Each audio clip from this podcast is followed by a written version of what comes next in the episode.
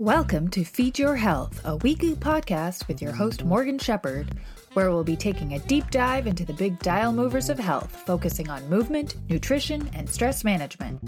You'll get tangible takeaways, tactical knowledge, and exclusive stories to inspire and empower you on your transformational health journey. Let's get thriving. Welcome to the podcast. Today, we actually have a lot to cover I have multiple page outline. I'm excited for it. We're going to be talking about the top 5 non-negotiable things that people who lose weight do consistently. So, quick little breakdown of what those are. First one is going to be that they prioritize protein. Second, practice appetite awareness, and I'll go into a little bit about what I mean by that. Third, they move their bodies consistently. Fourth, they lift heavy weights. Yep, I know. They lift heavy weights. And then number five is that they let go of their all or nothing thinking and see opportunities for growth. So I'll obviously explain all of that. But uh, let's get started. So the first thing is going to be prioritizing protein. First of all, what is protein? So, protein is made up of chain amino acids and your body actually makes 11 of these amino acids on its own, and then there are another nine that your body actually can't make. And those are known as essential amino acids. And these you need to consume from your diet. So, when you eat, you get protein, and protein is the building block of muscles. So, this means that it helps build muscle while also preventing muscle loss. It provides structure to tissues, so like cell membranes, organs, muscles, hair, skin, nails, bones, tendons, ligaments, and blood plasma. Eating protein helps you maintain your muscle mass, as I mentioned, while you're in a caloric deficit. So, if you're on a diet, and then if you are trying to gain muscle, eating protein will help you if you're eating in a surplus. So, eating more calories than you burn. One of the biggest things that I think is super important to mention muscle is one of the most defining factors when it comes to longevity. So, how long your lifespan is, how long you're living. The more muscle you have, the better your body is protected. So, like as you age, if you stumble or trip or fall, your muscle can be there to help prevent injury. One thing to also realize is that as we age, we experience what's called anabolic resistance, and our ability to break down protein and synthesize it decreases. So, this might mean that as you get older, your protein needs will increase because you aren't absorbing it as well. Protein is a great macronutrient to prioritize when you're trying to lose weight because it helps satisfy your appetite. It keeps you full longer, better than fats or carbs. And that gets me to the point of, well, how much protein do we need? It kind of all depends on what your goals are. If you're trying to build muscle or lose weight, but there's a standard that people like to talk about in the industry of having 0.6 to 1.2 grams of protein per pound of your current body weight. The more muscle you have, the more you need. The more you want muscle, the more you need. Not to get into too much math, but I try and shoot for right now anywhere between 20 to 30 grams of protein per meal per day. Something to keep in mind when you're consuming protein, there's going to be different types. As a vegan, I consume only plant based sources of protein, and that includes lentils, beans of all varying different types black, pinto, kidney, navy, white, etc. I also consume a fair amount of soy in forms of like edamame, tofu, tempeh. I try and avoid the fake milks like soy milk and almond milk and coconut milk only because they have a lot of additives and I, I'm not the biggest fan of additives. I don't think they're that great for your body. I also eat a lot of nuts, seeds, nut butters, that kind of thing. Those are really high in protein, but also they have some really good dietary fats for you, just, you know, in moderation. And then there are certain grains that are high in protein, like quinoa, oats, brown rice, potatoes, honestly, are a great one too. And then, obviously, if you are not a vegan, like most of the planet, um, high quality meats, poultry, fish, seafood, and dairy. I would recommend steering away from things like bacon and hot dogs and lunch meats, mostly because those things have high amounts of additives and preservatives. And also, if you are eating meat, ideally try and eat grass fed, organic, free range, all that jazz, because there are so many issues with the meat industry that you want to be trying to consume the best source possible for you and your funds and your lifestyle. Cool. Yeah, that's protein for you. Okay, so moving on to number two practicing appetite awareness. So, what do I mean by appetite awareness? Appetite awareness essentially is learning to recognize if you're experiencing hunger or a craving. And I like to define cravings as being things that come from either a feeling in your mind, like an intense emotion that comes from like stress, boredom, tiredness, you're seeking some kind of distraction or a reward, or it could even be like a physical feeling of desiring a specific taste or texture, sweet, savory, crunchy. Usually, cravings are centered around like habits and rituals. For example, if you're sitting in front of the TV and you're used to putting something in your mouth, if you're sitting in front of the TV at the same time every day and your body gets used to eating at that time, you'll experience a craving if you don't consume food at that time. A lot of people like to say that cravings only last for about 20 minutes. So if you can ride that wave, you might be able to get through it.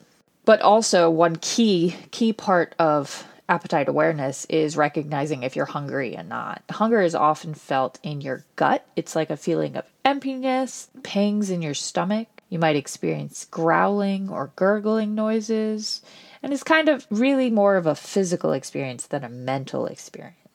But I will say that oftentimes, if you're experiencing a lot of hunger, you'll have brain fog, you might feel faint, you might be shaky. The first step is to begin to practice awareness throughout your day. So, trying to figure out if what you're feeling is actually hungry. Notice your physical feelings, assess your body, ask yourself, are you actually hungry? Or are you thirsty? What emotions are you experiencing?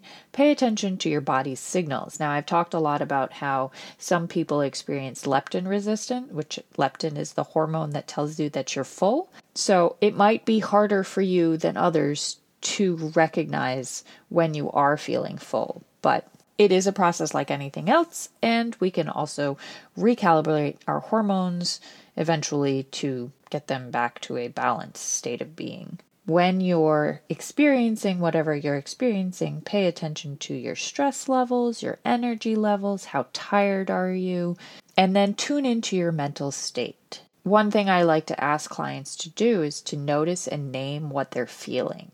What emotions are you experiencing? Are you irritated? Are you annoyed? Are you scared? Are you sad? Are you anxious, stressed, overwhelmed, fatigued? dissatisfied.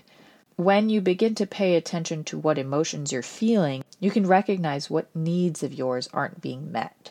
So, oftentimes, when we're feeling intense emotions, that's because certain needs aren't being met, whether or not that's we are feeling lonely or we're feeling left out or we're we're like in a state of self-loathing or something like that beginning to tune into what you're feeling and why you're choosing to turn to food or feeling the need to turn to food helps start the process. One thing to be aware of is that on training days, your metabolism is going to be working probably a little more efficiently and you might be hungrier. So be aware of that. You begin to be aware of all of these things. And then the next step is to learn to take quick intakes throughout your day. Just doing a little quick, okay, where am I at? You know, where my energy? Where's my stress? What are my emotions? When was the last time I ate? And then as you navigate your day, you pay attention to those things without judgment. You just observe how you're feeling, observe when these things come up, what might trigger you, that kind of thing. And then once you have put into place this awareness that you're doing regularly throughout the day, you can begin to plan and prepare for it, for any triggers that you know might come up, or very specific times where you know you get tired, or obviously, you know, meal prepping for, you know, breakfast, lunch, dinner, etc. The important part, the key takeaway here is that by creating awareness, you're going to begin to teach yourself what your body needs. and then how to respond effectively. And you create this space between the time that you're thinking about reaching for food and you disrupt the pattern, giving yourself time to make a new choice, to choose a healthier option or a healthier alternative, or to really navigate whether or not you're actually hungry or if you're just feeling other things. Yes, you could absolutely attempt to ride things out, you know. A lot of people like to prioritize restriction and deprivation and saying, I'm not going to eat these things. But as I've talked about in the past, I don't believe in restriction. I believe that when you do restrict yourself certain things, you end up binging on them and overindulging on the other end because, as I've said before, extremes beget extremes. So when you practice appetite awareness, you are able to really tune into what it is that your body needs and choose moderation over either extreme. You know, if you feel that you you really really need this thing, having a little, having a small little bite, go back and listen to last week's episode on the binge and restrict cycle and I talk about eating in moderation. But appetite awareness is the first step to being able to do that. And it's also very much related to mindfulness so, with mindfulness, you're being present and you're using all of your senses to be intensely aware of what you're sensing and feeling in the present moment. So, it's a part of appetite awareness. It's that moment where you're tuning in to what it is that you're feeling and slowing down and giving yourself the chance to make a healthier decision. Each time you go through this, each time you practice appetite awareness, don't look at it as, well, is this going to work? Am I losing weight? Is this being successful? But rather look at it as, what have I learned? What else can I learn? Being curious about your body and about its responses to food and developing this curiosity about the process will actually help you move through the process.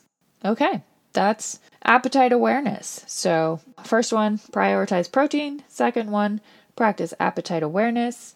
And then we are moving on to number three, which is moving your body consistently.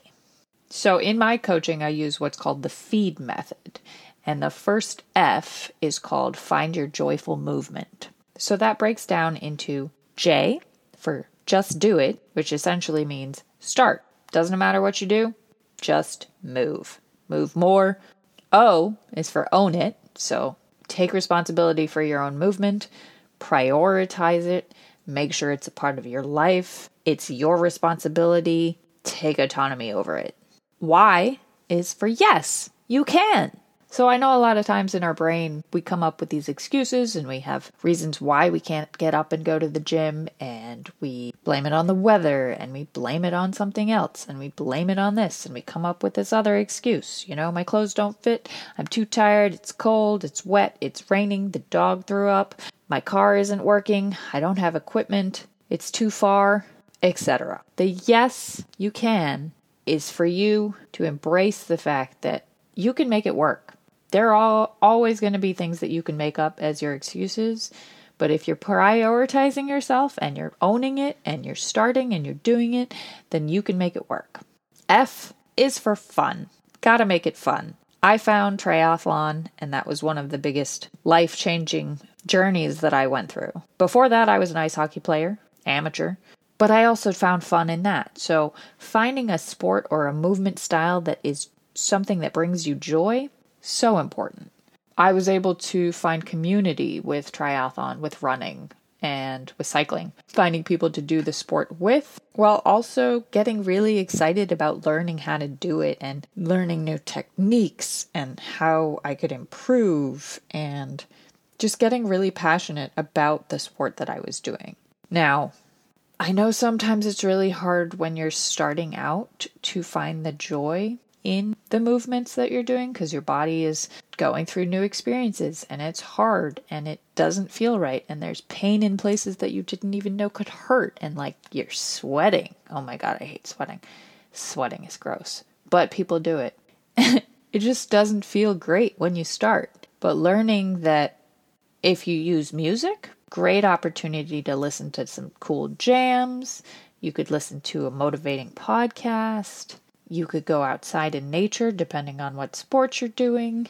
You could watch TV. Sometimes there's opportunities to do that. You could do it with a friend. You could wear some fun clothes. Find a way to make it fun. Also, the more you do it, the more you'll begin to experience that little workout high that happens when our brains are flooded with like dopamine and serotonin after we've done a workout or during it, depending. Moving on, so then J O Y F U is up level.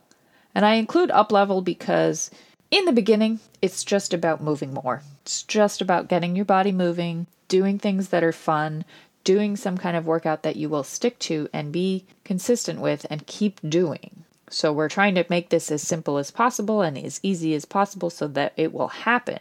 But the more you do it, the more your body is going to adapt, and so you're going to have to up level your routine, up level what you're doing, maybe move away from cardio and into some weightlifting, find new ways to move your body and push your body that will help you break through those plateaus that you're going to hit eventually. And this involves maybe you hire a coach, maybe you focus more on form, maybe you learn a little bit about the technique that's involved in your sport, whether that's running or cycling or swimming or dancing. Maybe you take a couple classes. Whatever it means for you, up level at some point because you will hit a plateau and you will feel like, oh my gosh, I'm not improving. That's when you know, okay, what else can I do? And L is for longevity. As I said, we want this to be something that you're going to keep doing for the rest of your life. Key here is that move for the rest of your life does not have to be the same movement for the rest of your life. So I have switched sports multiple times and I probably will still continue to switch sports. I mean, I love triathlon, so I don't see that going anywhere anytime soon, but right now, that's not my focus. My focus is on strength training and building muscle. Look at movement as what can I keep doing to support my body and my goals for the rest of my life? Rather than, oh, I have to be this gym goer for the rest of my life, or I have to be a triathlete, or I have to be a runner, or I have to be this. You don't have to be. You can do whatever you want. Just keep having movement in your life. And also, the more you do it, the longer you live, because the better your body is responding to it, and you are increasing your muscle mass and you're increasing your cardiovascular health and all of these things. The goal is to be less sedentary in a joyful way. So find your joyful movement and then keep doing it. And one big thing that I want to touch on within this category is what's called non exercise activity thermogenesis, otherwise known as NEAT. NEAT is essentially all the energy that we expend for everything we do that is not sleeping, eating, or sports like exercise. So, the walking, if we're fidgeting, if we're doing yard work, if we're doing dishes, if we are going upstairs, whatever, any kind of movement other than those. And it's important because the more that we do it, the more that it affects our metabolic rate. NEAT is a critical component on how we maintain our body weight and how we can either gain weight or lose weight and maintain weight. Basically, if you eat less then your body is going to adapt and subconsciously conserve more energy, which means you'll move less. So if you eat more, then your body will begin to be less conservative with energy. You know, people talk about having a step goal, anywhere from 8,000 to 10,000 steps a day. Some people do 12, etc. The key here isn't to have a perfectionist mindset when it comes to having steps. And this is one of the things that I'm really working on recently is to because I'm stepping away from doing obsessive cardio and I'm stepping away from Ironman type training where I would do like long 2 to 5 hour workouts because that's what is required for endurance training and I'm moving more into just walking. I am coming from a background of pushing my body, and walking feels different. So I'm navigating that. So I just want to point out that when you are looking at your NEAT or how much you're walking, your steps for the day, accept good enough. So some days you'll have really, really good days and you'll hit 12,000 steps, and some days you might only hit 2,000. But make it a point to put it in your day, schedule it in, whether that's a morning walk or an afternoon walk or both. Or even if you just spent 15 minutes tidying your house and running around and cleaning up stuff, that's movement too. So you can factor all of those things in. Some things to keep in mind that might help you motivate yourself to put walking into your day is that walking will improve your body composition, blood pressure, it's going to help slow weight gain, and it also reduces the risk of heart disease. And one of the big big components that I really love is that walking actually helps with digestion. So, if you're feeling bloated or if you're having trouble having bowel movements, walking will actually help you do that because it helps get everything going and flowing and all that jazz. All right, so we covered NEAT. The real focus is to be less sedentary in your daily life our society has gone from being hunter gatherer type people to sitting in a chair at a desk, not moving at all, all day. And our bodies weren't designed to do that. And so we're just turning into these balls of mush. If you're not using it, then it's not going to work for you. So if you want to increase your lifespan, move more. And that moves into number four lift heavy weights it's not a controversy exactly, but it's it's something that is discussed often in this industry is cardio versus strength training. And I don't think you have to separate them. I don't think you have to say, oh, one is better than the other. But I do think you have to realize that a combination is a great idea. But if you want to get your goals faster, strength training is the way to go. And for a while, there was a lot of stigma around, oh, if I lift weights, I'm going to get bulky and all of that. And you're not. Like, it takes a lot of work to build muscle and a lot of really focused, specific training where you're eating specific things in a certain way and you're really pushing your body to like increase muscle mass. It's not just going to happen because you lift some weights, it's got to be focused. Why do we focus on lifting weights? Essentially, what happens when you strength train is that you are tearing down the muscle fibers during whatever movements you're doing so that during your rest periods and your recovery after the workout, they can put themselves back together and rebuild stronger. It's kind of like if you took some Legos and you built this thing, and then for the workout, when you're doing the actual strength training, you're taking the Legos apart, and during recovery, you build it back up, but it's better.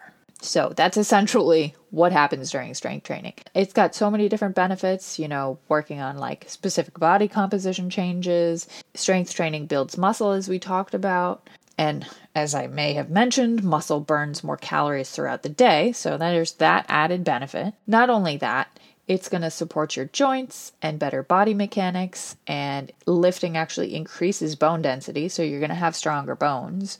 And all of that's going to help with longevity, as I mentioned before. You're going to be more mobile, more agile. If you hit yourself and you fall, you're less likely to be injured because your body's more protected. Strength training is great for helping manage chronic illnesses, improving your mental health, improving your cardiovascular health. It also helps with balancing your hormones and controlling your blood sugar levels as I mentioned previously when talking about protein, as you age, you begin to lose as much as 3 to 5% of muscle per decade. And less muscle means that you're at a greater risk for injury, you have less mobility, and all of these may increase your risk for fractures and falls. The earlier you start lifting weights, the earlier you build muscle, and then you can support living longer. Seems like a no brainer, right? But it's, you know, I get it. It's hard. It's hard to try something new. It's hard to do something that you're you've never done before or, you know, if you don't have a plan, if you don't know all the techniques. I mean, not everyone has an education on how to strength train. But I think starting and attempting to learn is better than nothing. Some things to keep in mind if you are going to jump into learning how to strength train, you ideally want a progressive overload program. So you want something that is going to get harder and harder as you go so that you don't plateau. You'll ramp it up for several weeks. Usually it's like a six week period, and then you have a deload week, which means that you take it back down to an easier weight, and then you do it again. And as your strength and endurance improves, you can add more weight, do more reps, have more sets, that kind of thing. And the cool part about strength training is that you don't really need to be doing it more than three to four times a week. A lot of times people are nervous about doing this because they think, oh, it's going to take me so much time and I'm going to have to do two hours a day at the gym every day, seven days a week. And like, no, you don't have to do all that. I mean, you, you could, but like, then you'd be overtraining. Three to four times a week, you're going to see results. Always remember to start with a dynamic warm up loosen up your body, loosen up the areas that you're going to be working. Make sure you loosen up your spine and your hips, shoulders, ankles, wrists. I know for me, because I worked in food service for so many years, I suffer from carpal tunnel syndrome sometimes. So it's very important for me to open up that area of my wrist so that it doesn't swell and expand and like cause tightness or tingling or anything like that. So always focus on having a very dynamic warm up. And then I like to do anywhere from five to six exercises, usually three sets of these exercises with varying degrees of weights. Obviously, when you're beginning, you're going to have to do what works for you and figure out what you can lift depending on what your experience levels are. But you can play around with that, recognizing that the number of reps will affect what your body is doing. So, like for example, if you're in the one to six rep range, you're going to be improving strength. If you're in the 8 to 12 rep range, you're really focusing on hypertrophy. And if you're in the 12 plus range, you're more focusing on like muscle endurance and learning to do it over and over and over again. And it's sort of creating this ability in your body to fire it repeatedly. But you could do a combo of any one of those. You know, a lot of people like to go on Instagram and do a workout here and a workout there.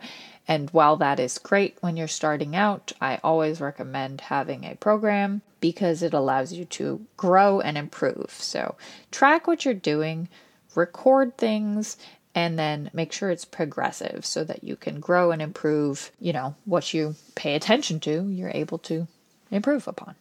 Always, and I know everyone avoids this part, but end with some static stretching, maybe some mobility work. I love both Kelly Starrett and Aaron Carson from EC Fit. Both have great mobility work that you can run your body through. And then, just with every other workout that you do, I always recommend making sure that you get in protein and carbs within 30 minutes of your workout and making sure to rehydrate. I think that there's a whole bunch of different variety of lifts out there that you could be doing, but there are some specific areas and movements that are really important to master, get a hang of, because they're similar to what we do as humans in our daily lives. So, squatting, deadlifting, also known as a hinge, hip thrusting, chest press, overhead press, pull up, push up, dips, row, lunge, certain dynamic stability movements, twists, and carries. And I like to break it up into certain sections. So you have your upper body and your lower body. Upper body would be like chest, shoulders, triceps, and abs. And then you also have your biceps and your back. And then lower body would be hamstrings, glutes, calves, shins, quads. And then you can play around with all of those. But the keys when you are beginning a strength program or any kind of strength routine Make sure that you pay attention to form. And if you don't know what you're doing, then you look it up and you find someone who does and learn that way, whether that's you watch YouTube videos or you hire a coach or you go in for a lesson somewhere. Making sure that you're focusing on form and you're thinking through the movement and you're focusing on your muscles as you're doing it rather than just like winging it. You're actually going to see and feel more growth if you focus on the muscle contractions as you're actually moving your body. Which, you know, if you're me, I would go get a book and read a book on how to do it all and like what muscles need to be moving for specific exercises and that kind of thing. But not everybody does books. So always start small, recognize that it's going to take a while for your body to begin to adapt to this new changes and that you're not going to build muscle right away. Like I said, it takes a lot of dedication and focus. So don't worry about bulking up. So, yeah, that's strength training and why I think lifting weights is one of the biggest things that you can do for longevity, but also for your weight loss goals because there's so many benefits and you'll actually get there faster than if you're doing obsessive two hour cardio workouts in a gym where you're just burning calories. If you're burning all your body away, you don't have any muscle underneath to support it. So, really focus on building the muscle as well as burning some calories. And then we move into number five that is letting go of all or nothing thinking and seeing opportunities for growth. So, what do I mean by that? What is all or nothing thinking? I feel like I've talked about this before, but essentially, it means having a very fixed mindset where you feel like you have to do things perfectly or you can't do them at all. And this sort of relates like to when I was talking about steps if you set yourself the goal of having anywhere from 8,000 to 10,000 steps a day and you know you're not you're not succeeding and you're not doing that on a specific day, having an all or nothing mindset would be, oh, well, I'm not going to reach those numbers, so I'm not even going to try. I'm not even going to bother to do it at all because I know I can't succeed at that. If you step away from that mindset, step away from that thinking, and look at it as, okay, I may not be able to do it all today, but what can I do? What can I put into my day? How can I look at this as an opportunity rather than a failure, rather than a chance for me to give up? I could say, well, I can squeeze in five minutes here and 10 minutes here and another 15 over here, and that's going to get me up to like 2,000. And then if I throw in a little walk after dinner, I might get up to 4,000. You know, find a way to make it work and don't look at it as I have to be perfect. This also ties into your eating habits. So, if you, I've talked about this before, but if you have a cookie and then you're like, well, I've had one cookie, so fuck it. I may as well just have 20 cookies. That is a very all or nothing mindset. Rather than looking at it like that, look at it like, okay, I had one cookie. How do I feel? Am I feeling emotional about it? Am I feeling disgusted at myself for having one cookie? Why? Can I embrace this as an opportunity for growth and be like, okay, I'm okay with having one cookie. I can be comfortable in moderation and sticking with one cookie, and I can learn from this. For example, I used to eat two Oreos after dinner instead of. I went from eating a lot of dessert to eating two Oreos after dinner, and then over time began to realize that eating two Oreos actually made me feel nauseous. So now I have one Oreo and I don't feel nauseous. But I was able to use that as an opportunity for growth and be like, okay, how can I eat in moderation the things that I'm craving, but also not feel nauseous and sick? And how can I better support my goals in this process? It also ties into this idea of abundance versus scarcity. So, when we are in all or nothing thinking, we are often feeling like we have to eat the whole plate or we have to have dessert because we may never get this again. And we have FOMO, we have fear of missing out that, you know, the restaurant might close and we'll never be able to have dessert. And maybe we don't go through this whole thought process, but subconsciously we're like, I have to have dessert because I'm at a restaurant. This is what I do. I treat myself when I go to dinner somewhere. But what if you looked at it as I can have dessert whenever I want to have dessert? I'm not restricting myself but I'm choosing not to have dessert because it doesn't necessarily support my goals. Or if I do have dessert, I only have a little of it rather than going all in and giving up on everything. So, seeing opportunities for growth rather than having a fixed mindset. And by doing that, you allow yourself to begin to develop self trust because you're letting go of the old way of restriction and binging, and you're embracing this new way of eating things moderately and trusting yourself to not go all in, to not overdo it. And you're accepting that it's your responsibility to advocate for yourself and to say, hey, I'm going to be the type of person that eats like this. Learning to ask yourself what it is that you actually want you know not just what are your what is your body craving food wise but like what are you trying to achieve with your food goals and your nutrition this may mean that you, you know, you pre eat or you plan out your meals or you bring food when you go to events. For example, I went to a wedding last week and I brought a cooler of my own food, partially because I'm vegan, but also because I'm tracking my food and I want to make sure I'm getting in enough protein. And I knew that going to someone's event where I wasn't in control of what food was available meant that I might be off track and I didn't want to do that. So I brought my own food, but I also brought cookies because I was like, I also want dessert. I don't want to miss out on that, but I'm going to eat a dessert that works with my goals rather than overindulging and going all in and having three slices of wedding cake. Practicing discernment and remembering that your meals don't happen in isolation. So, what you're deciding to eat on a Monday is going to impact how you eat the following weekend. Like, it's not all or nothing. Every little bit counts to a degree. Basically, how you eat in the morning is going to affect how you eat in the evening. All of these little choices have an impact. Not in an overwhelming all or nothing sense, like you don't have to be perfect, but in the sense of like the more good choices you make, the farther along on your journey you are. Be proactive in your food choices. Don't sit there in autopilot. Don't let food control you, but choose what works for you and what will satisfy you. And then make sure that you're making your food choices based on what your desires are and not what the environment is providing you. And while that sounds wonderful, you're probably like, yeah, but Morgan, that's that sounds easy, but like it's not.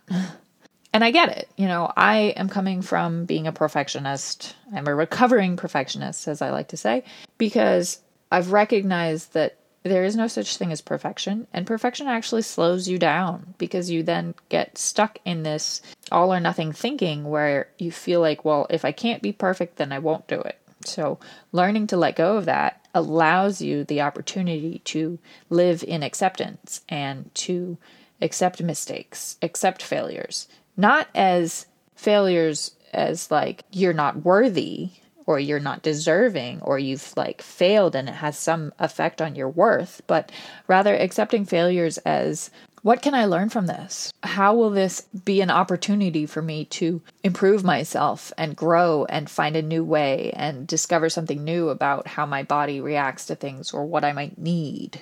How will these decisions affect my long term goals? Really dive deep into what is the situation that I'm currently in and how will these choices that I make affect the long term goals. I've been traveling recently and I know I'm not hitting my steps, but rather than beating myself up over it, I'm looking at where can I find new ways that I could get in more steps and how can I be okay with good enough. Because each good decision that I make moves me closer to my goals. Now, none of this is an overnight fix. It's all about finding what works for you. Let's do a quick little review on what I talked about. I talked about five non negotiables that people who lose weight do consistently. Number one, they prioritize protein. Number two, they practice appetite awareness. Number three, they move their bodies consistently. Number four, they lift heavy weights.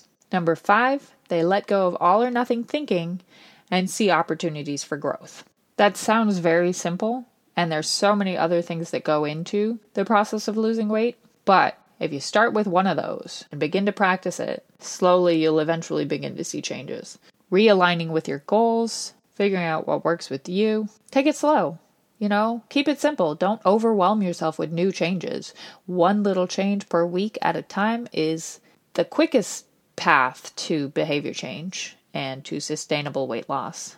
Obviously, there's more things that we could discuss with each of these components, but that's the basics for today. I hope some of this was valuable, and I hope you're able to implement some of these new practices or ways of thinking to help you on your journey towards weight loss. As always, thanks so much for listening. Please leave me a review or a rating, and I hope that you found value in what I've talked about today.